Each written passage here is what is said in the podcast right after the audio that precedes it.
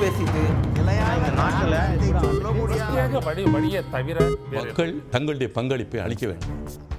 வணக்கம். நேர்பட பேசு நிகழ்ச்சியின் வாயிலாக மீண்டும் உங்களை சந்திப்பதில் மிக்க மகிழ்ச்சி. ஈரோடு கிழக்கு இடைத்தேர்தல் முடிந்து காங்கிரஸ் கட்சி வேட்பாளர் E V K S Elangovan அறுபத்தாறாயிரத்து இருநூற்று முப்பத்து மூன்று வாக்குகள் வித்தியாசத்தில் வெற்றி பெற்றிருக்கிறார்.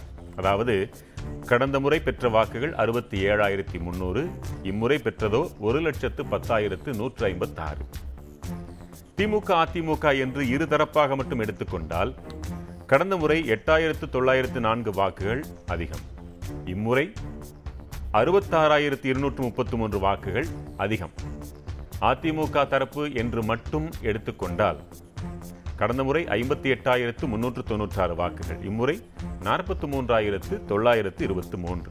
அதாவது பதினான்காயிரத்து நானூற்று எழுபத்து மூன்று வாக்குகள் குறைவு. இந்த குறைவு என்பதை எடுத்துக்கொண்டு ஓபிஎஸ் தரப்பு இபிஎஸ் தரப்பை மிக கடுமையாக விமர்சிக்கிறது. இடைத்தேர்தல் மோதலுக்கு முற்றுப்புள்ளி வைக்கும் என்று நினைத்தால் அந்த முடிவுகள் வாக்கு வேறுபாட்டைப் போல மோதலை அதிகப்படுத்திவிட்டனவோ என்று கேட்க வைக்கிறது. விவாதிக்கலாம். பங்கேற்போர் கொங்கு இளைஞர் பேரவை தலைவர் திரு உ தனியரசு ஓ பன்னீர்செல்வம் ஆதரவாளர் திரு கொளத்தூர் கிருஷ்ணமூர்த்தி வழக்கறிஞர் திரு சி அக்னீஸ்வரன் மூத்த ஊடகவியலாளர் திரு. ஜென்ராம் என நால்வர். நால்வருக்கும் வணக்கம். வணக்கம். திரு. ஜென்ராம் ஓபிஎஸ் விமர்சனம் என்பது மிக கடுமையானதாக இருக்கிறது அவர் பயன்படுத்திய சொற்கள் எல்லாம் கடுமையானதாக பார்க்கப்படுகிறது. இதன் நோக்கம் என்ன? இப்படி பேசுவதன் வாயிலாக ஏதேனும் ஒரு பலன் உண்டென்றால் அந்த பலன் என்னவாக இருக்கும் நினைக்கிறீங்க? வெங்கட் நீங்க சரியாக சொன்ன மாதிரி அந்த வார்த்தைகள் மிக கடுமையான வார்த்தைகளாக இருக்கு அப்படிங்கிறது தான் எனக்கும் அந்த அறிக்கையை படிக்கும் போது கிடைத்த உணர்வாக இருக்குது. துரோகம் அப்படிங்கிறது வந்து துரோகி என்ற சொல் வந்து ரொம்ப ரொம்ப சீரியஸான வா- சொல் அப்படின்னு தான் நானும் நினைக்கிறேன். இந்த விசுவாசம் வர்சஸ் துரோகம் அங்கேருந்து தான் இந்த சிக்கல்கள் ஆரம்பிக்குது. விசுவாசம் என்பதை முதல்ல வந்து நாட்டுக்கு விசுவாசம் மன்னர்களுக்கு விசுவாசம் மதத்துக்கு விசுவாசம் இப்ப கட்சி தலைவர்களுக்கு கட்சிக்கு விசுவாசம்ங்கிறதுல கொண்டு வந்து நிறுத்தியிருக்கிறாங்க. அது எல்லாம் மன்னராட்சியில சரியாக இருந்திருக்கலாம். மக்களாட்சியில வந்து ஜனநாயகம் தான் முக்கியமானது. மக்களாட்சி தான் முக்கியமானது. இங்க தலைமையோடு கருத்து வேறுபடுவதற்கான உரிமை தான் ரொம்ப ரொம்ப முக்கியமானது ஜனநாயகத்துல. அதனால இங்க இந்த விசுவாசம்ங்கிற சொல்லை அடிப்படையாக வச்சுட்டு அதற்கு நேர் எதிராக துரோகம் என்ற சொல்லை பயன்படுத்துவது ரொம்ப சீரியஸான குற்றச்சாட்டுன்னு தான் நானும் நினைக்கிறேன். ஜனநாயகமும் விசுவாசமும் ஒன்றுக்கொன்று எதிரானது. ஜனநாயக சமூகத்துல விசுவாசம்ங்கிற சொல் வந்து தவறான பொருளை இ- என்ன நடந்தாலும் தப்பு நடந்தாலும் அதை கேள்வி கேட்காமல் ஏற்றுக்கொண்டிருக்க வேண்டும் அப்படிங்கிற எதிர்பார்ப்பு ஒருவரிடத்துல இருக்கும் போதுதான் அதற்கு மாறான கருத்தை யார் சொன்னாலும் அதை வந்து விசுவாசத்துக்கு எதிரானவர்களாக துரோகி துரோகம் செய்தவர்களாக உனக்கு நான் அது செஞ்சேன் இது செஞ்சேன் நீங்க வந்து துரோகம் செய்துட்டு போயிட்டீங்க அப்படின்ற மாதிரி குற்றம் சாட்டுவதாக அந்த நிலைமைகள் போகுது அப்படின்னு நான் பார்க்கிறேன். கழகத்தை அழிவு பாதைக்கு அழைத்து சென்ற நம்பிக்கை துரோகி அப்படின்னு சொல்றாரு. அழிவு பாதைங்கிறது என்ன? ஒரே ஒரு இடைத்தேர்தலில் கிடைத்த தோல்வியா? நீங்க இந்த ஒரு இடைத்தேர்தல் இடைத்தேர்தல் தோல்விக்கு யாரு கட்சி தலைமையில இருக்கிறாங்களோ அவங்கள முழுக்க முழுக்க பொறுப்பாக்கி ஒரு இடைத்தேர்தல் அல்லது தேர்தல் பல காரணிகளால் தீர்மானிக்கப்படும் என்ற சாதாரண புரிதலை மறுத்து அந்த ஒரு தேர்தலுக்கு ஒரே ஒருவர் தலையில் அவள் அனைத்து சுமைகளையும் தூக்கி வைக்கிறதுங்கிறது யூனிஃபார்மா அதிமுக இதே மாதிரி செய்திருக்கிறார்களாங்கிற கேள்வி வந்து இந்த இடத்துல பொருத்தி பார்க்க வேண்டியது அவசியமாக இருக்கு. ஆயிரத்தி தொள்ளாயிரத்தி எண்பது நாடாளுமன்ற தேர்தல் மக்களவை தேர்தலில் இரண்டே இரண்டு இடங்கள் தான் அதிமுக வெற்றி பெற்றது. எம்ஜிஆரை எதிர்த்து யாராவது கேள்வி கேட்டார்களா? அன்று கேட்கலனாலும் பரவாயில்ல. இன்று வந்து க- கட்சிக்கு களங்கத்தை ஏற்படுத்தி விட்டார் எம்ஜிஆர். எ- எண்பது மக்களவை தேர்தலுக்காகவும் எண்பத்தி நாலு உள்ளாட்சி தேர்தல் தோல்விக்காகவும் எம்ஜிஆரை கேள்வி கேட்டவர்கள் இன்று யாராவது இருக்கிறார்களா? அன்று கேட்கலனாலும் இன்று அவர் மீது பழி சொல்லக்கூடியவர்கள் யாராவது இருக்கிறார்களாங்கிற கேள்வி எனக்கு வருது. ஜெயலலிதா ஆட்சி காலத்துல நீங்க சொல்ற இந்த வெற்றி சின்னமாம் இரட்டை இலை தோற்காத சீசனே கிடையாது. ஆயிரத்தி தொள்ளாயிரத்தி தொண்ணூத்தி ஆறுல ஜெயலலிதா உட்பட பர்கூர்ல ஜெயலலிதா உட்பட நாலு இடங்களை தவிர மீதி எல்லா இடங்களிலும் அதிமுக தோற்றது. ஜெயலலிதா மீது குற்றம் சாட்டினார்களா? எண்பத்தி ஒன்பதுல எண்பத்தி ஒன்பது தேர்தலில் புதிதாக இரண்டு அணிகளாக பிரிந்து நிற்கும் போது ஜெயலலிதாவுக்கு முப்பது இடங்களுக்கும் கீழாகத்தான் கிடைச்சது சேவலுக்கு. இரட்டைப்புறாவுக்கு ஒருவர் தான் பி எச் பாண்டியன் மட்டும்தான் ஜெயிச்சாரு.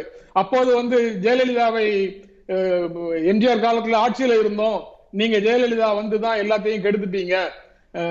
எம்ஜிஆருடைய சின்னத்துக்கு களங்கத்தை உண்டு பண்ணிட்டீங்க. எம்ஜிஆருடைய கட்சிக்கு களங்கத்தை உண்டு பண்ணிட்டீங்கன்னு யாராவது சொன்னாங்களா? அன்றைக்கு சொல்லலைனாலும் பரவாயில்ல. இன்றைக்காவது ஜெயலலிதா மேல அப்படி ஒரு குற்றச்சாட்டை வைப்பாங்களா? அப்படிங்கிற கேள்வி வந்து வருது.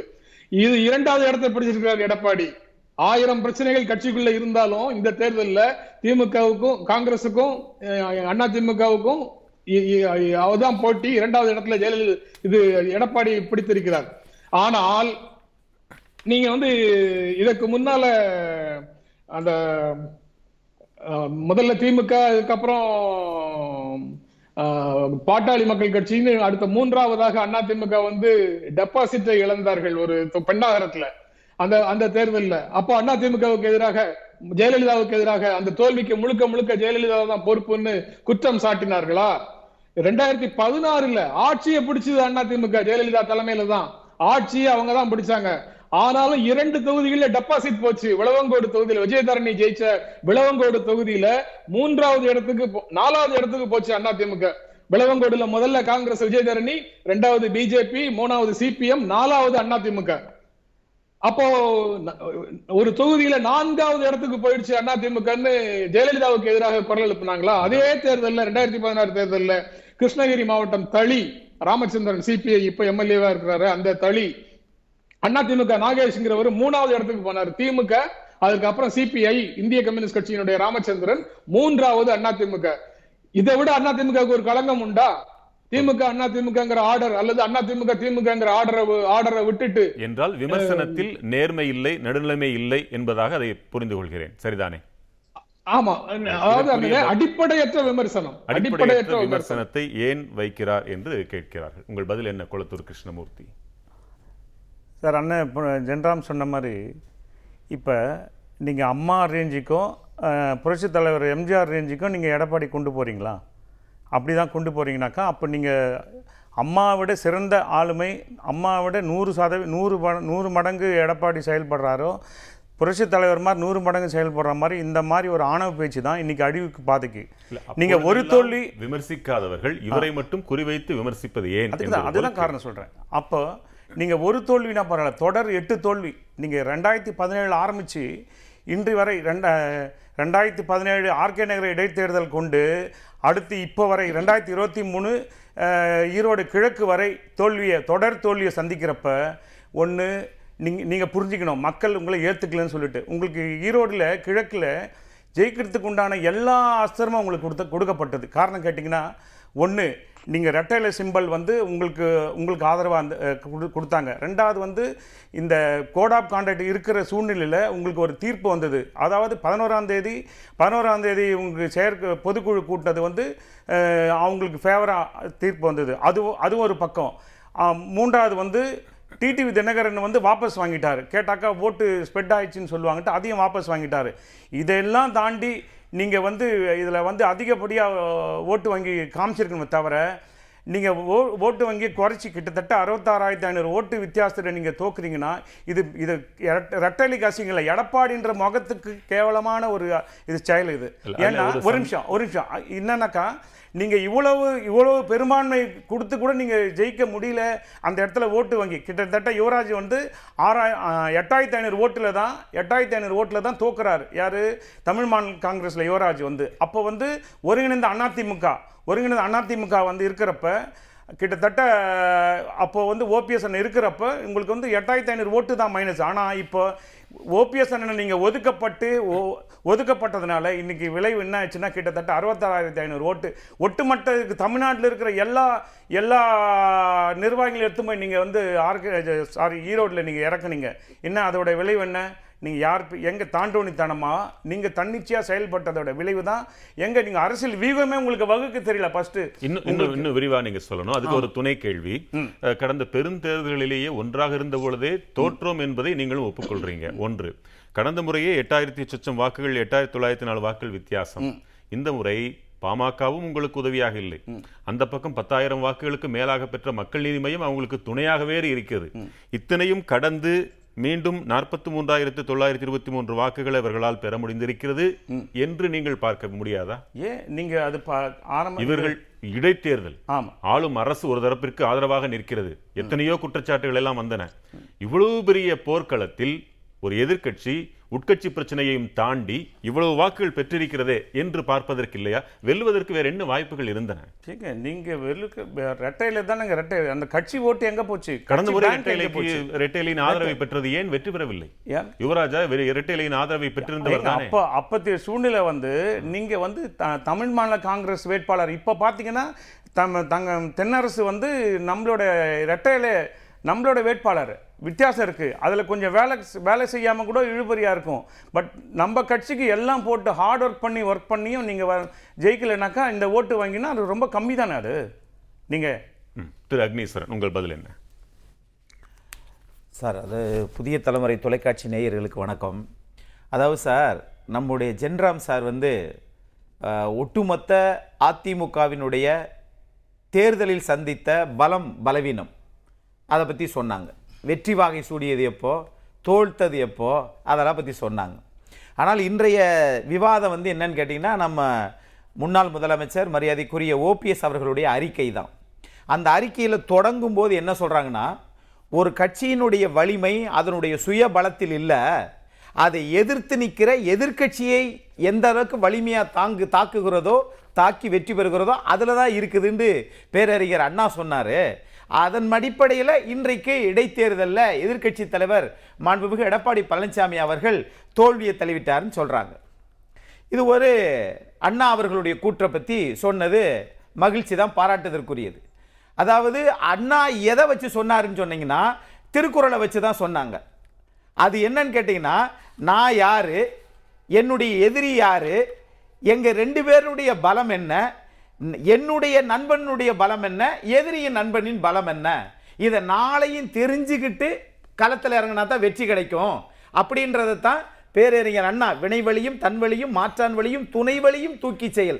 இந்த நாலு வலிமையும் யார் இடவோட்டு பார்க்கலையோ அவர்கள் அரசியலாக இருந்தாலும் சரி வீடாக இருந்தாலும் சரி நிறுவனமாக இருந்தாலும் சரி அது அவ்வளோதான் அவுட் ஆயிரும் அப்படின்றத திருக்குறளில் சொன்னதை தான் பேரறிஞர் அண்ணா சொன்னார். நான் இப்போ கேட்குறேன் அதன்படி நீங்கள் அந்த எடை போட்டு நீங்கள் பயணம் பண்ணீங்களா? என்பதுதான் என் கேள்வி. நீங்கள் அரசியல் கட்சிக்கு என்ன தேவை? பெரும்பான்மை தேவை. மொத்தமுள்ள எழுபத்தஞ்சு மாவட்ட கழக செயலாளரில் எழுபது பேர் திரு எடப்பாடி பழனிசாமி அவர்களிடம் இருக்கிறார்கள். ஐந்து பேர் திரு ஓபி அது நாலு பேர் திரு ஓபிஎஸ் அவரிடம் இருக்கிறாங்க. அதே மாதிரி தான் நாடாளுமன்ற சட்டமன்ற எல்லாருமே மாவட்ட செயலாளர்கள் உள்பட. இப்போ நான் கேட்பது இவைகள் எல்லாமே நீங்கள் இது வந்து ஈரோடு இடைத்தேர்தலுக்கு பொருந்துமான்னு கேட்டால் அது எண்ணிக்கையின் அடிப்படையில் அது தனியாக வச்சுக்கிறோம் ஈரோடு இடைத்தேர்தலில் பாரதிய ஜனதா வேட்பாளரை நிறுத்தினால் நான் ஆதரிப்பேன்னு சொல்லி என்றைக்காவது எடப்பாடி சொன்னாரா? சொல்லலை. சரி ரெண்டாவது நாம் நிறுத்திய கே எஸ் தென்னரசு எடப்பாடி நிறுத்தினாரே நிறுத்தினவரை எந்த காரணத்தை முன்னிட்டும் வாபஸ் வாங்கினாரா? வாங்கலை. ஆனால் நீங்கள் செ- செந்தில் முருகனை வாபஸ் வாங்கினீர்கள். ரெண்டாவது மூணாவது சின்னம் கிடைக்காது. எதிர்க்கட்சி வந்து என்ன நினைச்சாங்க? எதிர்க்கட்சி தலைவர் நாலு பேர் நாலா பிரிஞ்சு கிடக்காங்கன்னாங்க. திரு எடப்பாடி பழனிசாமி நாலா கிடக்கலங்க அது ஒன்னா தாங்க இருக்கின்றத சட்டத்தின் மூலம் போராடி அதை பெற்றார். இடையூட்டு மனு சின்னம் கிடைக்கிறது மூலம் இடையூட்டு மனு மூலம் சின்னத்தை பெற்றார். இன்றைக்கும் இந்த அளவுக்கு அவங்களுக்கு டஃப் ஃபைட்டு கொடுத்து களத்தில் போராடி இன்றைக்கு நாற்பத்தையாயிரம் வாக்குகள் வாங்கியிருக்கிறார். ஆனால் நீங்களும் டிடிவி தினகரனும் வே- வேட்பாளரை நிறுத்திட்டு ஏன் நீங்கள் போராடி இருக்க வேண்டியதானே? ஏன் வேறு சின்னத்தில் கூட ஒருவேளை உச்சநீதிமன்ற இடையூட்டு மனு சின்னத்து மூலம் இவர் வந்துட்டார்னு சொன்னால் நீங்கள் வேறு எது மூலம் நீங்கள் வந்து போராடி இங்கே களத்தில் நின்றுக்க வேண்டியதானே? களத்திலே நிற்காமல் கிணத்துல இருந்து நீச்சலே அடிக்காம நான் நல்லா நீந்த தெரியும் சொன்னால் நீந்தியவனுக்கும் உங்களுக்கும் என்ன வேறுபாடு? வேறொரு பார்வையிலும் பார்ப்பவர்களும் இருக்கிறார்கள். ஓபிஎஸ்ஓ தினகரனோ தங்கள் வேட்பாளர்களை திரும்ப பெற்றதன் மூலமாக இந்த இரட்டை இலைக்கு ஒரு வகையில் ஆதரவளித்தார்கள். பாரதிய ஜனதா கட்சியும் நீங்கள் வேண்டாம் என்று சொன்னாலும் கூட அண்ணாமலை வந்து பரப்புரை மேற்கொண்டார். அவர்களும் ஏதோ ஒரு வகையில் உங்களுக்குத்தான் ஆதரவை தெரிவித்திருந்திருப்பார்கள். ஆனால் இவர்கள் சொன்னதைப் போல அரவணைப்பே இல்லை என்று பண்டுட்டி ராமச்சந்திரன் சொன்னாரே யாரையும் அரவணைத்து செல்லாததுதான் காரணம். இந்த மூன்று தரப்பும் ஆளுக்கு ஐந்தாயிரம் வாக்குகள் என்று கூட வைத்துக் கொள்ளுங்களேன். பதினைந்தாயிரம் வாக்குகள் என்று கடந்த முறையை காட்டிலும் அதிகமாக வந்திருக்குமே என்று நினைப்பதற்கு வாய்ப்பு இருக்கிறது அல்லவா? அதாவது சார் இது கரெக்ட் சார் நீங்க சொன்ன பார்வை அந்த புள்ளி அந்த அரவணைப்பு இல்லையோ? அந்த அரவணைப்பு இல்லாததுனாலயா எழுபது மாவட்ட செயலாளர் எடப்பாடி பழனிசாமி பக்கம் இருக்கிறாங்க. அரவணைப்பு இல்லாதனாலயா ரெண்டு பொதுக்குழுவை கூட்டினாரு. அரவணைப்பு இல்லாதனாலயா அறுபத்தி ரெண்டு சட்டமன்ற உறுப்பினர்கள் கடைசி உசிலம்பட்டி ஐயப்பன் அவர்கள் சட்டமன்ற உறுப்பினர் திரு. ஓபிஎஸ் அவர்களிடம் போயிட்டாரு. அந்த அரவணைப்பு அது ஒரு எம்எல்ஏவை ஈர்க்கிறது அரவணைப்பா? அறுபத்தி ரெண்டு பேரை தக்க வச்சிருக்கிறது அரவணைப்பா? எது அரவணைப்பு? அதனால நீங்க எண்பத்தெட்டு மாவட்ட கழக செயலாளர் போட்டிருக்கிறாங்க. யார் அவர்கள்? அதிமுக காரர்கள் ஆனால் ஜெயலலிதா அம்மா இருக்கிற போதும் திரு ஓபிஎஸ் இபிஎஸ் இருவரும் இணைந்து இருக்கிற போது இருந்த மாவட்ட கழக செயலாளர் நிறைய பேர் இன்னைக்கு யார்கிட்ட இருக்காங்க? திரு எடப்பாடி பழனிசாமி அவர்கள் பக்கம் இருக்கிறார்கள். ஆகவே நீங்கள் வகுத்த தவறான பாதை. இல்லை. நீ இவர் சொல்கிறது என்னன்னாக்கா அந்த எழுபத்தெட்டு மா எழுபது மாவட்டங்களாக இருக்கட்டும் இவர் பக்கம். அதுக்கு கையெழுத்து கையெழுத்து போட்டது யார்? ஒருங்கிணைப்பாளர் தானே போட்டார். இவரால் பதவி சுகம் பண சுகம் அனுபவிச்சவங்க தான் இன்றைக்கி எடப்பாடி கிட்ட போய் இருக்காங்களே தவிர இப்போ கிட்டத்தட்ட நீங்கள் நம்ம சட்டமன்றம் தோத்தமே சாரி நாடாளுமன்றம் தோத்தமே அப்போ தோ தோல்விக்கு காரணம் கண்டு ஒழுங்கு நடவடிக்கை மேற்கொள்ளலாம்னு சொன்னார் இல்லையா? ஒழுங்கு யாரெல்லாம் கட்சிக்கு விரோத செயலில் ஈடுபட்டாங்களோ அதுக்கு ஒரு குழு அமைச்சு இவங்களை ஒழுங்கு நடவடிக்கை மேற்கொள்ளலாம்னு சொன்னார். அதை கே- அதை கேட்க வந்ததுனால தான் இவங்க எங்கே எல்லாம் இருக்கிற மாவட்டத்தில் இவர் தகுதி நீக்கம் பண்ணிட போகிறாருன்னு சொல்லிட்டு எல்லாம் ஒட்டு மொத்தமாக நான் பார்த்துக்கிறேன் யாரையும் கட்சி விட்டு எடுக்க பொறுப்பு விட்டு எடுக்காத அளவுக்கு நான் பார்த்துக்கிறேன்னு சொன்ன காரணத்துக்காக தான் இன்னைக்கு ஒட்டுமொத்த மாவட்ட செயலாளர் எல்லாம் இபிஎஸ் பக்கம் இருக்காங்களே தவிர இவங்க மனச மனசாட்சியோட பேச சொல்லுங்க. கட்சிக்கு துரோகம் பண்ணாரு துரோகம். துரோகம் பண்ணது எல்லாமே கிட்டத்தட்ட எடப்பாடி தான். இன்னைக்கு இன்னைக்கு சொல்றார் அவர் பணத்தால் எதை வேணாலும் வாங்கிலான்னு இனி இந்த தோல்வியோட இதோட திருந்தணும் இவர் எடப்பாடி. திருந்திட்டு ஒதுங்கணும். ஆறு வருஷம் உங்களுக்கு வாய்ப்பு கொடுத்தோம். ஆறு வருஷம் வாய்ப்பு கொடுத்தோம். நீங்கள் வந்து கட்சியை வளர்க்கலை. நீங்கள் கட்சி அழிவு பாதை தான் கொண்டு போனீங்க. ஓபிஎஸ்ஐ எப்படி அழிக்கணும்? கட்சிக்காரனை எப்படி குழப்பணும்? இந்த இந்த எண்ணத்தில் இருந்தீங்களே தவிர நீங்கள் கட்சியை வளர்க்குறன்ற எண்ணம் ஒரு துளி அளவு கூட கிடையாது.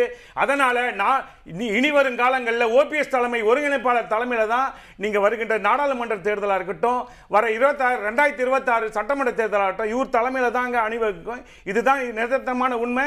இதையே வச்சு நீங்கள் இதே பாட்டு பாடிட்டு அண்ணன் வந்து இன்னும் போட்டு முட்டுக்கட்டை முட்டுக்கட்டை கொடுத்துன்னு கூடாது அவருக்கு. இனி விடுங்க கட்சியை வந்து கட்சிக்கு கட்சிக்கு ஆறுதலா என்ன கட்சிக்கு என்ன நல்லது நடக்குமோ அதை சொல்லி கொடுங்க இபிஎஸ் அவர்களுக்கு. அத்தனை சண்டையையும் அம்பலத்தில் நீங்கள் போடுகிறீர்கள். துரோகி என்று சொல்கிறீர்கள். அரவணைப்பு இல்லை. நீதான் துரோகி நீதான் துரோகி. வந்தாலும் அவரை தவிர யார் வேண்டுமானாலும் வரலாம். இந்த புறமும் வந்தால் இவரை தவிர யார் வேண்டுமானாலும் வரலாம் என்று ஓபிஎஸ் சிபிஎஸ்ஐ தவிர்த்துதான் சேர்க்க முடியும் அரவணைப்பு. இவ்வளவு சொற்கள் வீசப்பட்ட பிறகு சேர்மானத்திற்கு என்றைக்காவது வாய்ப்புண்டா? இபிஎஸ் தனிநபரா? அல்லது ஓபிஎஸ் தனிநபரா? இல்ல எப்படி அரவணைப்பு எப்படி நீங்கள் ஒன்று சேர முடியும்? வாய்ப்பு ஏதாவது இருக்கிறது? அம்மாவால ரெண்டு முறை முதலமைச்சர் ஆக்குனாரு. அம்மாக்கு தெரியாதா? நல்லவங்க கெட்ட யார் தெரியும்? அவங்களை எப்படி எந்த எந்த இதுல பதவி கொடுத்தாரோ அவங்க எப்பப்பெல்லாம் கட்சிக்கு சோதனை காலம் வந்தது அம்மாவுக்கு சோதனை வந்ததோ அப்பெல்லாம் இந்த பதவியை கொடுத்து திரும்பி வரப்ப அதே பதவி கொடுத்தா இன்னி வரைக்கும் அவர் கொள்கையில இருந்து இன்னி இன்றளவும் வந்து எந்த ஒரு மாறுபட்ட இதுவும் இல்லை. அவர் அவர் ஒரே நிலைப்பாட்டில் தான் இருக்கும்.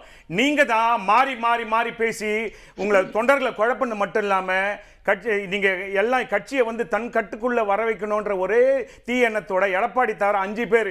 கே பி முனுசாமியும் சரி சி வி சண்முகமும் சரி ஜெயக்குமாரும் சரி தங்கமணி வேலுமணி இவங்க அஞ்சு பேர் சேர்ந்து இந்த கட்சியை வந்து அபகரிக்கணும் அழிக்கணும்னு நினைக்கிறாங்களே இது எந்த வகையில் நியாயம்னு கேட்குறேன் தொண்டர்கள் இனியாவது புரிஞ்சுக்கிட்டு ஏற்கனவே இந்த இந்த தேர்தலில் நல்ல பாடத்தை கொடுத்துருக்காங்க. தேர்ந்தெடுப்பதில் தேர்ந்தெடுப்பதில் அம்மா அளவிற்கு என்று நீங்கள் சொல்றீங்களே. இல்லை என்றால் நீங்கள் சொன்னீர்களே சின்னம்மா என்று. அவர்களுடைய தேர்ந்தெடுப்பு தன்மை ரொம்ப மோசம்னு தான் சொல்றீங்க இதன்படி அப்படித்தானே? உறுதியா?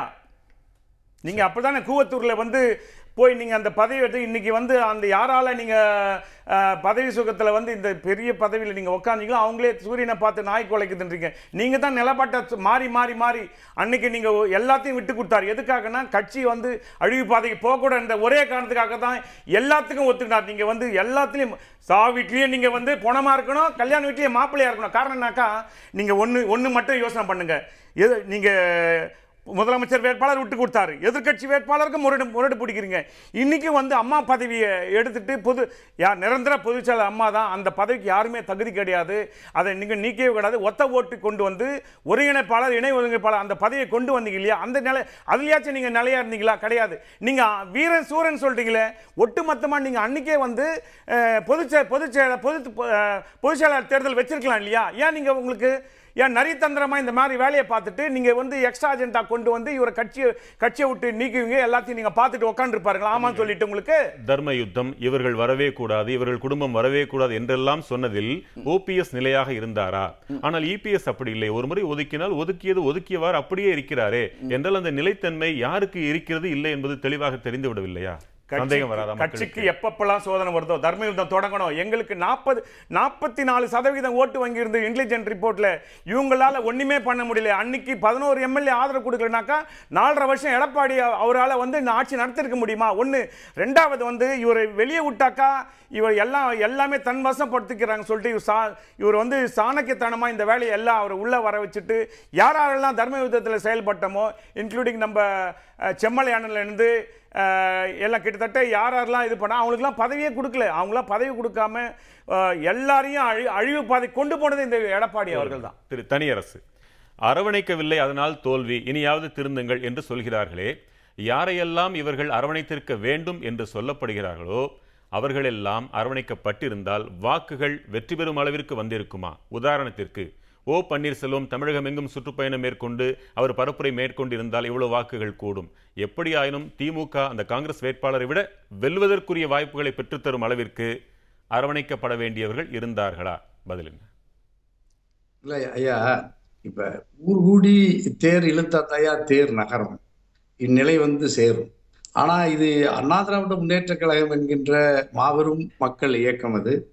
ஏழை எளிய உழைக்கும் சாமானிய மக்களின் பெருநம்பிக்கையை பெற்ற மகத்தான கட்சி. புரட்சித் தலைவி அம்மாவுக்கும் மறைவுக்கு பிறகு அது பல நெருக்கடிகளை கடந்து அதனுடைய உச்ச நிலையில தான் இப்ப- இந்த ஈரோடு கிழக்கு சட்டமன்ற தொகுதியினுடைய இடைத்தேர்தலை இரட்டை தலைமையிலிருந்து ஏறத்தாழ ஒற்றை தலைமையாக எடப்பாடியால் முடிசூட்டப்பட்டு எடப்பாடி தனக்குத்தானே முடியை சூட்டி கொண்டு அந்த தேர்தலை சந்திக்கிறார். பின்னாடி பாஜக இருக்கிறது அல்லது எல்லா வகையான வாய்ப்பு வசதிகளையும் பெற்றிருந்த எடப்பாடி. இந்த தேர்தலில் படுதோல்வியை சந்தித்து அண்ணா திராவிட முன்னேற்ற கழகத்திற்கு ஒரு வரலாற்றில் பெரிய தோல்வியை அவருடைய தலைமையினுடைய தலைமையில தனித்த தலைமையிலேயே ஒரு தோல்வியை சந்தித்து சூழ்நிலையில தான் நம்ம இன்னைக்கு இந்த விவாதத்தை எடுத்திருக்கோம். நான் ஏற்கனவே நம்ம இதை எல்லாரும் பல முறை எச்சரிச்சோம். அண்ணா திராவிட முன்னேற்ற கழகம் என்பது ஒன்றுபட்ட ஆளுமைகளால் இணைந்து தேர்தலை சந்திப்பதுதான் நமக்கு வலிமையை பெற்றுத்தரும். அண்ணா திராவிட முன்னேற்ற கழகத்தினுடைய பாரம்பரிய வாக்காளர்களினுடைய வாக்குகளை பெற்று நாட்டு மக்களினுடைய பொதுவான வாக்காளர்களை பெற்று ஆளுகிற திராவிட முன்னேற்ற கழக அரசினுடைய குறைகளை குற்றங்களை மக்கள் விரோதத்துக்கான தந்த வாக்குறுதிகளை நிறைவேற்றாதது உள்ளிட்ட பல விஷயங்களை மக்களிடத்தில் எடுத்து சொல்லி வாக்குகளை கவர்ந்திருக்க வேண்டும். ஆனால். எடப்பாடியார் அதையெல்லாம் தேர்தலில் பரப்புரையில் இபிஎஸ் தரப்பினர் சொல்லத்தான் செய்தார்கள் பார்த்தோம். சேராதவர்கள் சேர்ந்திருந்தால் எவ்வளவு வாக்குகள் கூடியிருக்கும்? சொல்லுங்களேன். அதுதான். இப்ப நீங்க அந்த கடிதத்திலேயா அதாவது கழகத்திற்கு உழைத்தவர்களை உதறி தள்ளிவிட்டு தானே பண பண பணத்தை நம்பி தன்னுடைய தன்னுடைய தனித்த ஒரு முகம் அல்லது ஒரு ஆளுமையாலேயே இந்த வாக்குகளை பெற முடியும் என்கின்ற நம்பிக்கையில் எடப்பாடி பயணித்தார்.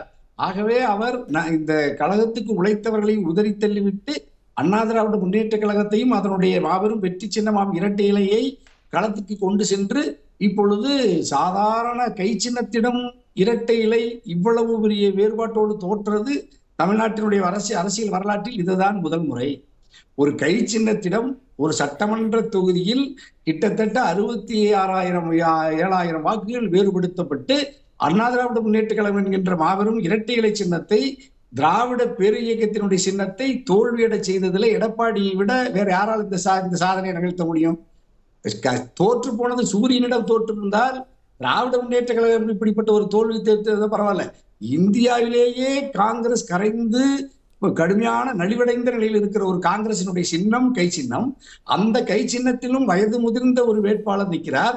அந்த வேட்பாளரிடம் அண்ணாமலையே சொன்ன பெரிய உறுதியான பலமான ஏற்கனவே பலமுறை வேட்பாளராக நின்று வெற்றி பெற்ற ஆஹ், சி- இரட்டை சின்னத்தோடு எடப்பாடியினுடைய மொட்ட ஆற்றலையும் கொண்டு வந்து அங்கே களத்தில் நிறுத்தி கை சின்னத்திடம் இவ்வளவு பெரிய வெற்றியை நுகராமல் படுதோல்வி அடைந்தது யாருடைய சாதனை? எடப்பாடியுடைய சாதனை. அப்படின்னா நீங்க எடப்பாடி அப்படி இப்ப நீங்க மோடி ஐயாவோ வடநாட்டில் இருக்கிற கட்சியெல்லாம் என்ன பார்ப்பாங்க? தமிழ்நாட்டில் ஒரு இடைத்தேர்தல் நடந்தது.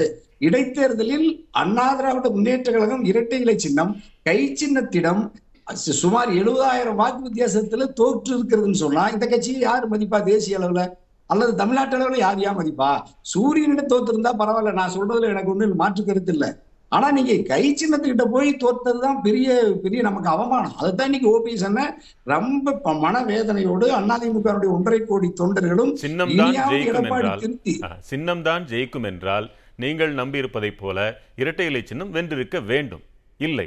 இன்னொன்று கை சின்னம் தனியாகவே நின்றதைப் போன்றும் திமுகவின் அதிகாரிகள் அவருடைய அமைச்சர்கள் அதிகாரி என்று சொன்னது பிழை.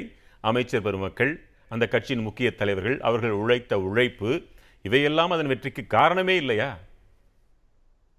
ஐயா இப்ப இப்ப நம்மளுக்கு வந்து ஏன் இப்ப கூட்டணி கட்சி என்கின்ற அடிப்படையில் திராவிட முன்னேற்ற கழகத்தினுடைய அரசியல் அங்கம் வகிக்கிற மக்கள் பிரதிகள் அரசு அதிகா அரசு அதிகாரிகள் நீ சொன்ன மாதிரி களத்துக்கு வரல அமைச்சர் மக்கள் சட்டமன்ற உறுப்பினர்கள் மக்கள் பிரதிநிதி எல்லாம் உள்ளாட்சி பெரு பிரதிநிதி எல்லாம் கூட களத்துக்கு வர்றாங்க. அதே மாதிரி அண்ணா திராவிட முன்னேற்ற கழகத்தில் இருந்து மக்கள் பிரதிநிதிகள் சேர்மன பல்வேறு பதவிகளில் வசிக்கக்கூடிய கூட்டுறவு சங்கத்துல வசிக்கக்கூடிய எல்லோருமே வந்துதான் அங்க களத்துல இருந்து வேலை பார்த்தாங்க. நான் அது கூட இல்லையா? இப்ப நீங்க இரட்டை இலை சின்னத்துக்கும் கை சின்னத்தும் இப்படி ஒரு தோல்விங்கிறத நீங்க வந்து என்னதான் திராவிட முன்னேற்ற கழகம் போய் களத்துல வேலை செய்தாலும் கை சின்னத்திற்கு வாக்களித்து பழக்கமில்லாத தொகுதி மக்கள்.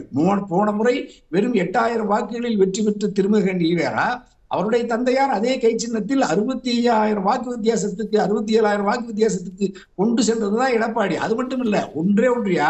அது இருக்கட்டும் அதே சமயத்துல அதிமுக உங்க உங்கள் கூட்டணி கட்சி போன முறை எவ்வளவு பெற்றிருந்தோ அதை விட எவ்வளவு குறைவு? பெரிய வேறுபாடு ஒன்றும் இல்லை ஐம்பத்தி எட்டாயிரத்தி முன்னூற்று தொண்ணூற்றி ஆறு இந்த முறை எவ்வளவு? கிட்டத்தட்ட நாற்பத்தி மூன்றாயிரத்தி தொள்ளாயிரத்தி இருபத்தி மூன்று. இதை எப்படி நீங்கள் மாபெரும் தோல்வி என்று சொல்வீர்கள்? இல்லையா? இப்ப நம்ம வந்து தமிழ் மாநில காங்கிரசுக்கே அவ்வளவு வாக்கு போட்டா அதாவது நான் சொல்ற ரட்டளையிலேயே அவர் என்றால் அதிமுக கூட இருந்தே கூட இருந்தே உதவாமல் வேறு வழிகளில் சென்றதா? இல்லையா? தமிழ் மாநில காங்கிரஸை விட அதிமுகவினுடைய எடப்பாடியினுடைய கண்ணிலே காத்திருந்து தென்னரசை தோளில் சுமந்து கொண்டு எடப்பாடி வீடு வீடா போனார். நீங்க தமிழ்நாட்டிலேயே அதிமுகவினுடைய இடைக்கால பொதுச் செயலாளர் அல்லது அவருடைய ஆதரவாளர்களால் நிரந்தர பொதுச் செயலாளர் என்று முழக்கமிட்டு கொண்டே நீங்கள் வை- தெரு தெருவாக வீடு வீடாக அதிமுகவினுடைய பொது- பொதுச் செயலாளர் எப்பயா போய் இடைத்தேர்தலில் ஓட்டு கேட்டாங்க? ஆனா எடப்பாடி தேர்தல் அறிவிச்ச உடனே தேர்தலில் நடத்துற ரிட்டர்ன் ஆபீசர் அங்க இருக்கிறாரு எடப்பாடி அங்கேயே போய் குடியிருந்து கொண்டு அங்கேயே வேலை செய்யறாரு திராவிட முன்னேற்ற கழகத்துல காங்கிரஸ் கட்சியில போட்டிட்டார் இவி கேஸ் என்ன ராகுல் காந்தி வந்தாரா? பிரியங்கா காந்தி வந்தாங்களா? சோனியா காந்தி வந்தாங்களா? கார்கே வண்ண வந்தாரா? வரலையே. ஆனா இங்கிருந்து தளபதி கூட வரல. நீங்க திராவிட முன்னேற்ற கழகத்தினுடைய கூட்டணிய கட்சிக்கு தலைமை ஏற்கிற தளபதி மாண்புமிகு முதல்வர் கூட ஒரு நாள் அந்த அந்த பகுதியில மேலோட்டமா போய் வர்றாரு. ஆனா எடப்பாடி தெரு தெருவா வீடு வீடா போய் எல்லாம் கெஞ்சி ஒன்றே. சொல்லி பார்த்தாரு. அனைவரும் ஒருங்கிணைந்து இருந்திருந்தால் இந்த இடைத்தேர்தலில் வெற்றி கிடைத்திருக்குமா? அல்லது பெற்றிருக்கும். வாக்குகள் கூட இருந்திருக்குமா? உறுதியா இப்ப நான் கூட இப்ப இந்த இரட்டை இலட்சணம் மட்டும் கிடைக்காம அண்ணன் ஓபிஎஸ் என்ன மறுபடியும் தேர்தல் ஆணையத்துக்கோ நீதிமன்றத்திற்கோ போய் இதுல ஏதாவது ஒரு நெருக்கடி தந்திருந்தா இப்ப எடப்பாடி டெபாசிட் போயிருப்பாரு. நான் ஏற்கனவே சொல்லியிருந்தேன். வெற்றி கிடைச்சிருக்குமா? வாக்கு மட்டும் கொஞ்சம் கூடி இருக்குமா? கிட்டத்தட்ட நெருக்கி வந்துட்டாங்க இவ்வளவு வேறுபாடு வந்திருக்காரு நான் நான் சொல்றது சின்னமா டிடிவி ஓபிஎஸ் இபிஎஸ் மொத்தமா களத்துக்கு போயிருந்தா கிட்டத்தட்ட வெற்றி பெற்றிருக்கலாம். அவர்கள் என்னவெல்லாம் செய்தார்களோ அதை விட இவர்களும் கூடுதலா வாக்காளர்களுக்கு பரிசா கொடுத்திருக்கலாம். ஏன்னா இவங்க பத்து வருஷத்துல எடப்பாடி எல்லாம் சாதாரண இந்தியாவிலேயே பெரிய பணக்காரரு.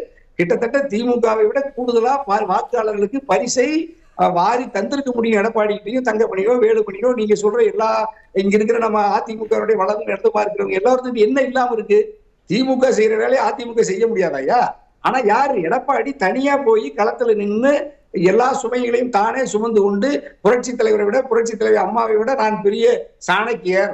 எனக்கு மக்கள் ஆதரவு இருக்குங்கிறதுல அந்த கூட்டம் முன்வைத்து களத்துக்கு போனாரு தோற்று போனார். நான் சொல்றேன் நீ தொடர்ந்து தன்னை திருத்திக் கொள்ளாவிட்டால் அனைவரையும் ஒருங்கிணைக்காவிட்டால் ஜனநாயக. பண்புகளற்ற தனியரசு மாதிரியான தலைவர்கள் நீங்கள் நீண்ட காலம் அந்த ரெண்டு தலைவர்களோட நெருங்கி பழகுறவங்க காசு பணம்ன்றீங்க பெரிய பணக்காரன்னு சொல்றீங்க என்னென்னமோ சொல்றீங்க.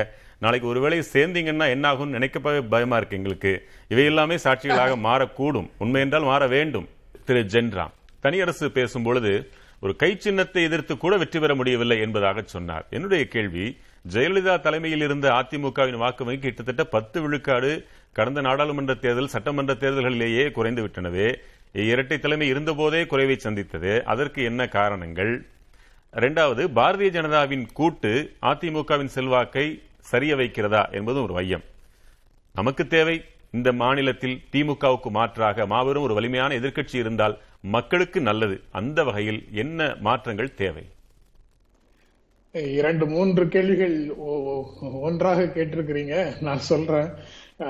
நண்பர் தனியரசு சட்டமன்ற தே- உறுப்பினராக தேர்வு செய்யப்பட்ட அதே தேர்தலில் தான் நான் எடுத்துக்காட்டிய விளவங்கோடு தொகுதியில கை சின்னத்துல எந்த சிக்கலும் இல்லாத மிகப்பெரிய ஆளுமையாக ஜெயலலிதா தலைமை தாங்கி நடத்தி கொண்டு இருக்கும் போது அதிமுக விளவங்கோடு தொகுதியில நாலாவது இடத்துக்கு போனது.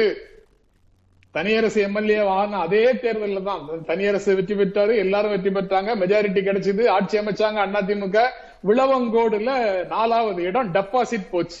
இதை அவர் மறுப்பு சொல்ல காத்திருக்கிறார். ஒவ்வொன்றாக மறுப்பையும். கேட்டு விடலாம் தனியரசு இதற்குரிய மறுப்பு. என்ன?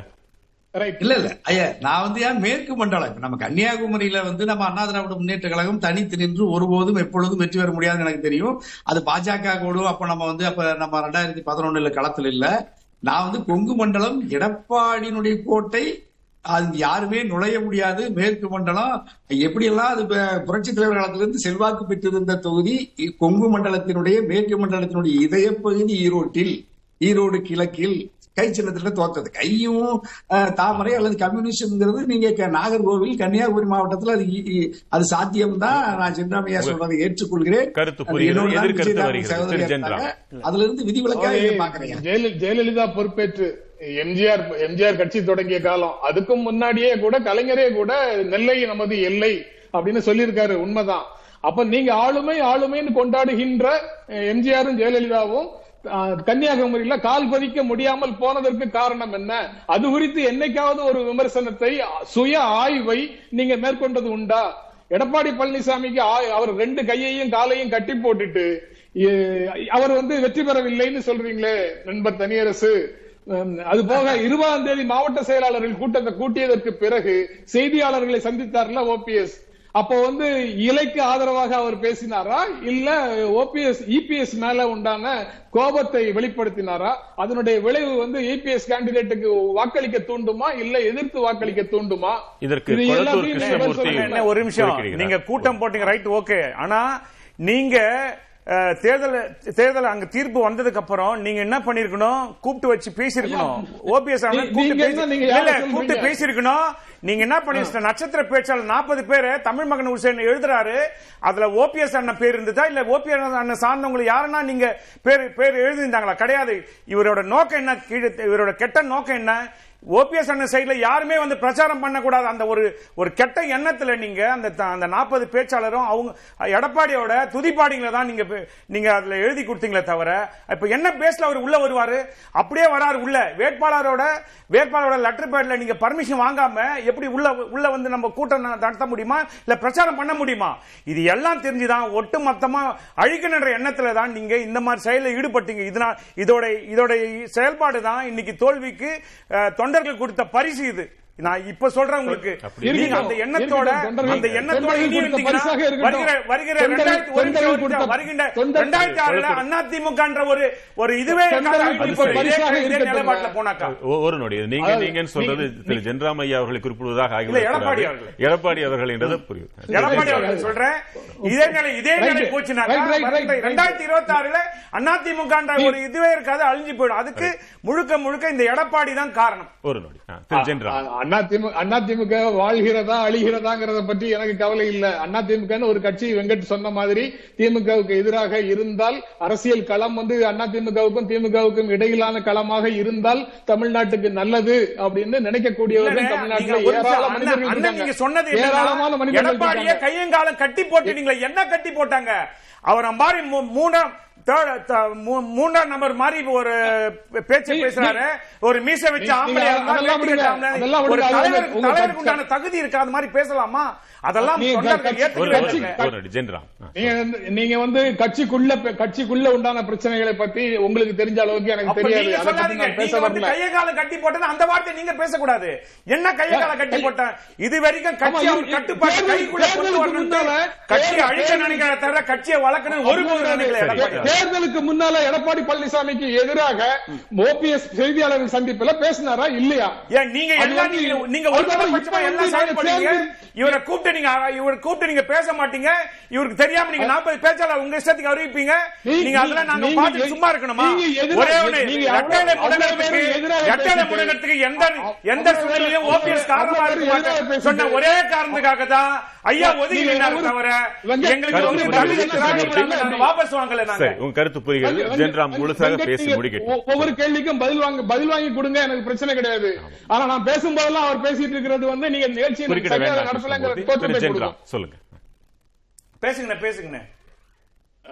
இல்ல நீங்க வந்து செய்- செய்தியாளர் சந்திப்புல எடப்பாடி பழனிசாமியினுடைய வேட்பாளருக்கு எதிரான உணர்வை விதைத்ததற்கு பிறகு அவர் வந்து ஒன்றாக இருந்தால் வாக்கு கிடைச்சிருக்கோம்னு சொல்வது வந்து நியாயமான பதில் இல்லைன்னு நான் நினைக்கிறேன். நீங்க வந்து அந்த நாற்பது நட்சத்திர பேச்சாளர்கள் பட்டியல நாங்க கொடுத்தோம் அவர் சேர்க்கல. அவர் இவ்வளவு அட்டூழியம் பண்ணியதற்கு பிறகும் நான் மதிக்கின்ற இரட்டை இலைக்கு எல்லாரும் வாக்களியுங்கள்னு ஒரு வார்த்தை சேர்த்து சொல்லியிருந்தாருன்னா அது வேற கதை. அதையெல்லாம் நீங்க சொல்லல. ரெட்டை இலையில வாக்களிக்காம ரெட்டை இலை படு கேவலமாக தோக்கணும். தோத்ததற்கு பிறகு எல்லாவற்றுக்கும் எடப்பாடியே பொறுப்பு என்று குற்றம் சாட்ட வேண்டும் அப்படிங்கிற நினைப்போட தர்றேன். செய்த மாதிரி தான் ஒரு குற்றம் வருது. அதுக்கப்புறம் பொதுப்பணி என்ற பெயர்ல பொதுப்பணி என்ற பெயர்ல தான் பெற்ற செல்வாக்கை பணப்பெட்டியை நிரப்பும் வழியாக உபயோகிப்பவன் மக்களால் வெறுக்கப்படுவான் அப்படின்னு அண்ணாவோட கோட் ஒன்னையும் அறிக்கையில சொல்லியிருக்கிறாரு. துணை முதல்வராக இருந்த அரசு அது. ஓபிஎஸ் துணை முதல்வராக இருந்த அரசு. நண்பர் தனி அரசு ஆதரவு கொடுத்த ஒரு அரசு. அந்த அரசுல இருந்த அமைச்சர்கள் அல்லது இருந்த எம்எல்ஏக்கள் பணம் சம்பாதித்தார்கள் அப்படின்னு அவங்க சொல்றாங்கன்னு எனக்கு ஒரு புரிதல் வருது. அதுதான் புரிதல்னா அதுல எல்லாருக்கும் உடன் எல்லாரும் உடந்தைங்கிற பொருள் தான் எனக்கு மனசுல பதியுது. அது அப்படித்தானாங்கிறது எனக்கு தெரியாது. ஆனா அந்த பொதுப்பணி ஒரு துறையாக கூட கருத வைத்து விடுவீர்கள் என்று நினைக்கிறேன் திரு ஜென்ராம். பொதுப்பணி. ஆ, ஆ. சரி. அதுக்கப்புறம் நீங்க கேட்ட நீங்க கேட்ட முக்கியமான கேள்வி அதுக்கப்புறம் தான் வருது. அது என்னன்னா நீங்க தேர்தல் களம் வந்து திமுக அண்ணா திமுகவுக்குள்ள இருக்குமா அப்படின்னு கேட்டீங்க. அது இருக்க வேண்டும் அப்படின்னு விரும்பக்கூடிய தமிழ்நாட்டில் இருக்கக்கூடிய குடிமக்களில் நானும் ஒருவன். திமுக அண்ணா திமுக இரண்டுக்குள்ளேயே தான் இந்திய தமிழ்நாடு தேர்தல் களம் இருக்கணும். நீங்க வந்து ஸ்டாலின் தலைமையில ஒரு அணி சிறப்பாக உட்கார்ந்துட்டு இருக்கு அது ஆட்சி நடந்துட்டு இருக்குது. அந்த ஆட்சியின் மீதான தீர்ப்பாக 65000 வாக்குகள் வித்தியாசத்துல திமுக ஆதரவு பெற்ற காங்கிரஸ் கட்சி வெற்றி பெற்றிருக்கிறது. அந்த உண்மையை மறைத்து அண்ணா திமுக ஃபேக்ஷன்ஸ் எல்லாம் லீடர்ஸ் எல்லாரும் ஒரே மேடையில உட்கார்ந்து பேசி இருந்தால் தேர்தல் வெற்றி கெட்டி கெட்டி கிடைத்திருக்கும் அப்படின்னு சொல்வதே அந்த உண்மையை மறைப்பதற்கான ஒரு முயற்சி. திமுகவை மறைப்பதற்கான ஒரு முயற்சி. காங்கிரஸ் தோத்து போச்சே அப்படின்னு சொல்றது காங்கிரசுக்கு பின்னாடி திமுக இருந்தது என்பதை மக்கள் மனதில் இருந்து அழிப்பதற்கான முயற்சி. அந்த முயற்சிகள் எல்லாம் எடுபடாது. அதே சமயம் இன்னொரு விஷயத்தை நண்பர்கள் கவனித்துக் கொண்டிருக்கிறார்களான்னு தெரியும். OPS for Tamil Nadu EPS for தமிழ்நாடுன்னு ஸ்டாலினுக்கு எதிராக இங்க ஒரு மூவ்மெண்ட் நடக்கல. இப்போ இந்த வாரமே நடக்கிற மூவ்மெண்ட்லாம் ஏ ஃபார் தமிழ்நாடு அப்படின்னு தான் மூவ்மெண்ட் நடக்குது. நீங்க களத்தை வேறு யாருக்கோ கொடுப்பதற்கு எல்லாரும் சித்தமாகி கொண்டிருக்கிறீர்கள். அதிமுக இல்ல எல்லாரும் அக்னீஸ்வரன் தனியரசு கிருஷ்ணமூர்த்தி போன்ற எல்லா நண்பர்களும் களத்தை வேறு யாரிடமோ இழப்பதற்கு சித்தமாகி கொண்டிருக்கிறீர்கள் என்பதையும் இங்கு சுட்டிக்காட்ட விரும்புகிறேன். நிச்சயமாக. இன்னொரு புறம் பொதுமக்களுக்கு அதையும் தாண்டி அது திமுக அதிமுக என்று இருக்க வேண்டும் என்பது கூட எண்ணமா என்பது தெரியவில்லை. ஒரு கட்சி இருந்தால் அதற்கு மாற்றாக வலுவான ஒரு கட்சி இருக்க வேண்டும். அதற்கு பெயர் என்ன வேண்டுமானாலும் இருக்கட்டும். ஆனால் வலுவான எதிர்க்கட்சி இருக்க வேண்டும். அது இதை அவ்வப்பொழுது கட்டுப்பாட்டிற்குள் வைத்துக் கொள்ள வேண்டும் என்பதை மக்களுடைய விருப்பம். திரு அக்னீஸ்வரன். இப்ப இவங்க இவ்வளவு சொல்றாங்க. ஒருபுறம் நீங்க சட்ட போராட்டம். அது உங்களுக்கு சாதகமாக வருவதைப் போன்று தொடர்ந்து தென்பட்டு கொண்டே இருக்கிறது. இன்னும் அதில் சில குளறுபடிகள் இருக்கின்றன. முடிவான முடிவு வர வேண்டும் என்றெல்லாம் சொல்கிறார்கள். அது ஒருபுறம் இருக்கட்டும். ஆனால் ஓபிஎஸ் தரப்பினர் சொல்வதெல்லாம் ஒரு தார்மீக அடிப்படையில் அரவணைத்து செல்வது இரட்டை இலைக்காக ஒற்றுமையாக வேலை பார்ப்பது என்பதையெல்லாம் தான் முன்வைக்கிறாங்க. இப்ப அவர்களால் இந்த தோல்வி அவர்கள் சேர்ந்திருந்தால் வெற்றி என்றெல்லாம் உங்களுக்கு தோன்றவில்லையா? அதாவது சார் அரவணைத்து செல்லுதல் அப்படின்னு சொன்னா கட்சியினுடைய அடிப்படை தொண்டர்களையும் நிர்வாகிகளையும் தானே அரவணைச்சு செல்ல முடியும்? ரெண்டு பேரும் சம அந்தஸ்து கொடுத்தாங்க. ஐம்பது சதவீதம் ஐம்பது சதவீதம் சொல்லி.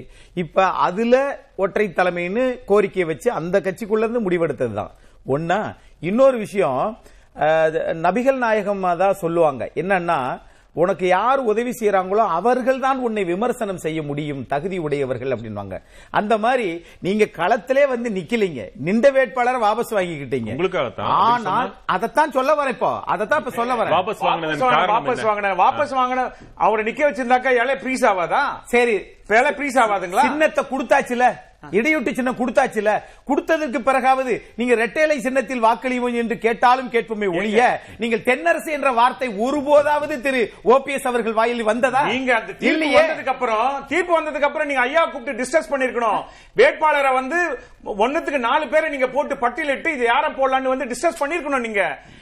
நீங்க அதை பண்ணாம தன்னிச்சையா எடுத்து எடுத்தன் கவுத்தன். இல்ல சார் எடுத்தன் கவுத்தன் முடிஞ்சு முடிஞ்சது இல்லாம நான் தான் சொன்னேன் பேச்சாளர் பட்டியலே வரக்கூடாது. இவங்களோட அஜெண்டா என்ன?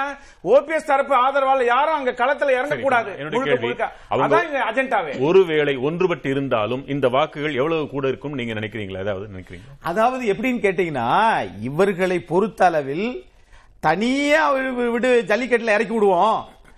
உறுதியா பத்து மாடு வந்து குத்தும். குத்திட்டு வெளியில வராரா பாப்பம்ன்றது மாதிரி இவங்க எல்லாருமே சேர்ந்து பாருங்களேன் நாற்பத்தையாயிரம் வாக்குகள் வாங்கிக்கிறார். அது தெரியல. ஆனால் அறுபத்தையாயிரம் வாக்குகள் அறுபத்தி ஏழாயிரம் வாக்குகள் வாங்கிய காங்கிரஸை இவர்கள் பெருமையாக சொல்லுகிறார்கள். ஆனால் பேசுகிறவர்கள் அதிமுக காரர்கள். எதிரணியில் இருக்கிறவர்கள். தப்பு பெருமையா சொல்லல. ரெட்டையில வந்து கம்மியா வாங்கினத பத்தி தான் சொல்றேன் போது அவங்கள பெருமையா பேசல. இப்ப நீங்க ஒருவேளை தனியா- விட்டு சொல்றாங்க. ஒருவேளை ஒரு முடிச்சு. தனியா தனியா இல்ல. எழுபது மாவட்டத்தில் அவங்க கூட இருக்காங்க. எத்தனை எக்ஸ் எக்ஸ் அமைச்சருங்க கூட இருக்காங்க. தனியா. யாரும். நான் கேக்குறேன். தனியா வரல யாரு வரல எடப்பாடி மட்டும்தானே களத்தில் இருந்தாரு? தனியாக நின்று சின்னத்தை பெற்று நாற்பத்தையாயிரம் வாக்குகள் வாங்கியிருக்காரு. அதை கலைஞர் அவர்கள் தான் சொல்லுவார்கள். அடிக்கடி முரசொலியில் எழுதுவார்கள் மேடையிலும் பேசுவார்கள். அதாவது மருமக உடைச்சா மண்குடம் அதாவது மாமியா உடைச்சா அது பொன்குடம் எடப்பாடி தனியாக வாக்குகள் பெற்றால் அது தெரியாது. அண்ணன் தனியரசு அவர்களுக்கு புரியாது. இது வரைக்கும் உடைச்சது பூரா மண்கூடம் தாங்க. எட்டு அதனாலதான் உடைச்சுக்கிறார் போட்டு. இருபத்தி ரெண்டு சட்டமன்ற தேர்தல் இருபத்தி ரெண்டு தொகுதி பை எலெக்ஷன்ல ஒன்பது தொகுதியில் ஜெயிக்கிறாரு. எடப்பாடி. ஒன்பது பதிமூணு தொகுதி யாரு யாரு யார் விட்டது? இவர்களுடைய நோக்கம்? என்னன்னு கேட்டீங்கன்னா பாருங்களேன் சார் இவர் சொல்றாரு பாருங்களேன் இன்னொரு வார்த்தையும் சொல்றாரு. அதாவது திரு ஜென்ராம் சார் தெளிவா எல்லாத்தையும் கோடிட்டாரு இன்னொரு விஷயம் கடைசி திரு எடப்பாடி பழனிசாமி அவர்கள் துரோகி நம்பிக்கை துரோகி அப்படிங்கிறாரு நான் கேட்கிறேன் கட்சிக்கு துரோகம் பண்ணாரா? இல்ல ஒவ்வொரு இடத்துலயும் நீங்க வந்து நீங்க நீங்க ஆரம்பத்திலிருந்து நாம எப்படி வந்தோம்? அதே மாதிரி நம்மளுடைய அண்ணன் சொல்றாரு முட்டு கொடுக்கிறாருன்னு. இல்லை இல்லை இல்லை. ஒரு கட்சி இருக்க இருக்கணும்னு தான் நான் நினைக்கிறேன். சென்றாம் சார் சொல்றதுல இருந்து நான் மாறுபடுறேன். எப்படி தெரியுமா? திமுக அதிமுக கட்சி இருக்கணும். அப்படித்தான் நாங்க நினைக்கிறோம். நீங்க கூட்டணின்ற பேர்ல சரி காங்கிரஸ் இவ்வளவு நாளா வந்து திமுக கூட்டணி வச்சிருக்கேன் என்னைக்காவது திமுக கரைஞ்சது உண்டா? ஆனால் பாஜக கூட்டணி வச்சிருக்கே அதிமுக ஏன் இவ்வளவு பிளவுகள்? பிளவுகள் வந்தது கூட வே- வேற விஷயமா இருக்கட்டும். இப்ப நான் கேட்கிறது உங்களுடைய நோக்கப்படி அதிமுக முடிவை நீங்களே எடுங்க. நீங்கள் எடுக்காத போது சட்டமன்றம் இருக்கு உச்சநீதிமன்றம் இருக்கு தேர்தல் ஆணையம் இருக்கு. இதுதானே உங்க நோக்கம்? அதிமுகவால் பிளவு அப்படின்றத நீங்களும் உணர்றீங்களா? இல்ல சார் அதிமுகவால் பிளவு இல்ல அதிமுக தொண்டர்களால் பிளவு அல்ல இல்ல, மன்னிக்கணும். பாரதிய ஜனதாவால் அதிமுகவிற்குள் பிளவு என்று நீங்கள் உணர்கிறீர்களா? திரு எடப்பாடி பழனிசாமி அவர்களை தனியாக விட்டதற்கு பிறகு 45000 வாக்குகள் அவருடைய செல்வாக்களை பெற்றதற்கு பிறகு அது பிளவா? என்னது? நீங்க உதவி செய்ய மாட்டீங்க. ஆனா ஓவத்தரம் பண்ணி விமர்சனம் பண்றீங்க. இதுல பாரதிய ஜனதாவின் உதவியே இல்லையா இந்த வாக்குகள்ல? வந்திருந்தால் இன்னும் அதிக வாக்குகள் பெற்றிருக்கணுமே. ஒரு ஏழாயிரம் வச்சுக்கோங்க. ஐம்பத்தி ரெண்டு ஐம்பத்தி ஐயாயிரம் வந்திருக்குமா இல்லையா? இது கூட இது கூட இது கூட இரட்டையில இல்லாவிட்டால் இந்த வாக்குகளும் கிடைக்காமல் போயிருக்கும் டிடிவி தினகரன் சொல்றாரே. சார் அதாவது சார் சொல்லட்டும் சார். ஆனா வேட்பாளரை ஒரு நாள் எடப்பாடி பழனிசாமி நிப்பாட்டிட்டு வாங்கலையே. சின்னம் கிடைக்காதுன்னு பயப்படலையே. அது பதில் இல்லை. அது விமர்சனம். இதற்குரிய பதில். தாங்க இன்னி சார், வரைக்கும் நீங்க இவர்களை என்ன- இவர்களை இவர்களை. அப்ப பொதுக்குழு செல்லும் உச்சநீதிமன்றம் தீர்ப்பு சொல்லிச்சே. அது கடைசி என்னது? அது கடைசி. நீங்க? ஆரம்பத்துல சொல்லுங்க. எந்த வாபஸ்- வருஷம்? எங்க எந்த வருஷம்? வந்ததுக்கு அப்புறமா வாபஸ் வாங்குனாங்க. அது எப்ப? எந்த வருஷம்? வாபஸ் வாங்குனாங்க? எந்த வருஷம்? எங்க எந்த எப்ப வாபஸ் வாங்குனாங்க வேட்பாளர். செந்தில் முருகனை எப்ப எல்லா வாபஸ் தரப்பும் வாங்குனாங்க? எல்லா தரப்பும் சேர்ந்திருந்து தோல்வி பெற்றிருந்தாலும் கூட அது வேறு மாதிரி பேசப்பட்டிருக்கும். ஆனால் இப்பொழுதும் அதே தோல்வி கிடைத்திருந்தாலும் கூட அதை ஓபிஎஸ் பயன்படுத்திக் கொள்ளும் விதம் என்று ஒன்று இருக்கிறது. அதை தொண்டர்கள் உளவியல் ரீதியாக ஏற்றுக்கொண்டார்கள் என்றால் என்ன நடக்கும்? ஏற்றுக்கொள்வார்கள் நினைக்கிறீங்களா? அது பொறுத்திருந்து பார்ப்போம். அது இதெல்லாமே சவால்கள். நீங்க கேட்கக்கூடிய எல்லா கேள்விகளும் எதிர்கணிகள் எத்தனை தாக்குதல் வந்தாலும் அதை தாங்கிக் கொண்டுதான் கட்சியினுடைய இன்னும் பாருங்களேன். ஈரோடு இடைத்தேர்தல் நான் பொதுவாக பேசுகிறேன். அதிமுக இருக்க வேண்டும் பேசுறேன். ஈரோடு இடைத்தேர்தல் அந்த இது வந்து திரு எடப்பாடி பழனிசாமி அவர்கள் பொறுப்பு தான் ஆனால் இதுக்கு முன்னாடி நடந்த தேர்தல் எல்லாம் ஒருங்கிணைப்பாளர் பொறுப்பேற்க வேண்டுமா வேண்டாதா? எடப்பாடி வந்துங்க அவர் சிஎம் இருக்கிறப்ப சிலுவம்பாளையத்துல ஒரு நிமிஷம். சிறுவம்பாளையத்துல ஒரு ஊரக தேர்தல தோல்வியை தழுவுறாரு. ஒரு சிஎம் தொகுதியிலங்க கொங்கு அதுக்கு என்ன பதில் சொல்றீங்க. நாற்பத்தையாயிரம் வாக்குகள் வாங்கியிருக்கிறாரு. இன்னொன்னு பாருங்களேன். கொங்கு ஓட்டு. ஐம்பது ஐம்பது சட்டமன்ற உறுப்பினர்கள். முப்பத்தி ஆறு பேர் அங்க வந்து அதிமுக சார்பா ரெண்டாயிரத்தி இருபத்தி ஒண்ணுல ஜெயிச்சாங்களே. தென் மண்டலத்திலிருந்து எத்தனை பேரை தெரியும்? ஓபிஎஸ் அவர்கள் கொண்டு வந்தார். அந்த கேள்வி கேட்காதா? எடப்பாடி மட்டும் தான் தனியா இருக்காரா? மீதி பேர்லாம் வந்து அப்ப வந்து எதுவுமே இல்ல. அப்ப கேபி முனுசாமி இல்ல இவங்க எல்லாம் அங்க இல்லையா? ஆதரவா அப்ப? திரு தனியரசு நீங்க இவ்வளவு பன்னீர்செல்வம் மக்களை போய் ஏன் பெரிதாக சந்திக்க மாட்டேன் என்கிறார் என்று ஒரு ஒரு கேள்வி பரவலாக எழுகிறது. என்ன பதில்?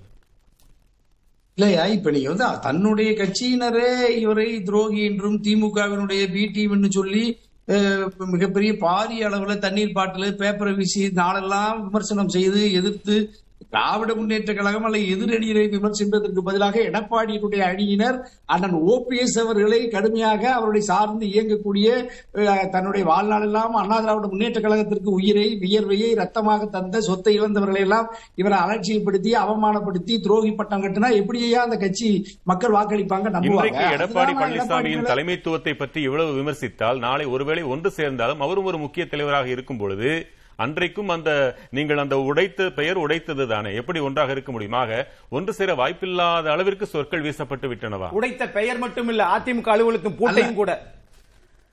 ஐயா ஐயா இப்ப நீங்க கறந்த சொல்லி கருவாடு. வீணாகாதுன்னு சொல்லிட்டு அது உதிர்ந்த முடினெல்லாம் சொன்னதுக்கு பிற்பாடு மறுபடியும் நெடுஞ்சலியா வந்து அம்மா கூட இருந்தாங்க. நம்ம காளி காளிமுத்தையா சபாநாயகரானாங்க. இதே நம்ம முக்கியமான வளர்மதி அக்காலாம் வந்து உள்ள வச்சுக்கிட்டு தான் அம்மா மீண்டும் ஆட்சிக்கு வந்தாங்க. அதனால எடப்பாடிக்கு வந்து சர்வாதிகார அந்த எண்ணத்திலிருந்து தன்னை திருத்திக்? கொண்டால் அரசியல். இதுதான் அரசியல் என்று உணர வைத்திருக்கிறீர்கள். அது எது அரசியல்? நம்ம.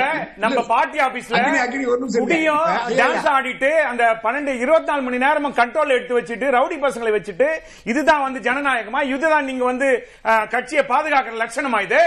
அப்ப இந்த மாதிரி சூழ்நிலை இருக்கப்ப அவங்க ஒரு அவருக்கு பார்ட்டி ஆபீஸ்க்கு போறதுக்கு வராரு. வரப்ப பாட்டிலும் கல்லு வீசுது யாரு? உங்க ஆளு தானே. அதுக்கு தான் வீடியோ ஆதாரம் எவ்வளவு இருக்கு? நீங்க நீங்க அதனால சட்டமன்றத்துல செய்யுங்க. அதை போய் நிறைவு செய்யுங்க. ஐயா ஐயா வேற ஒண்ணும் இல்லை. இப்ப நம்ம அறம் சார்ந்து இயங்கக்கூடிய மூத்த பத்திரிகையாளர்ல மதிப்புமிக்க ஐயா ஜென்ராமியோட கருத்தை நான் ஏற்கிறேன். ஆனா அறம் சார்ந்து இயங்காத எடப்பாடி அதற்கு பொருத்தமில்லாதவர். அண்ணா திராவிட முன்னேற்ற கழகத்திற்கு தலைமை ஏற்று வழிநடத்தி வெற்றி பெறுவதற்கு எடப்பாடி தகுதியற்றவர் அல்லது அதை தன்னை திருத்திக் கொள்கிறவரை தகுதியற்றவர் தொடர்ந்து தேர்கிறார். எட்டு தேர்தலில் தோற்ற எடப்பாடி இன்னும் திருந்த மறுத்தால் தொடர்ந்து அவரிடத்திலேயே கட்சி தலைமை இருக்க வேண்டும் என்பது நம்ம விரும்புவதும் பிழையானது தவறானது.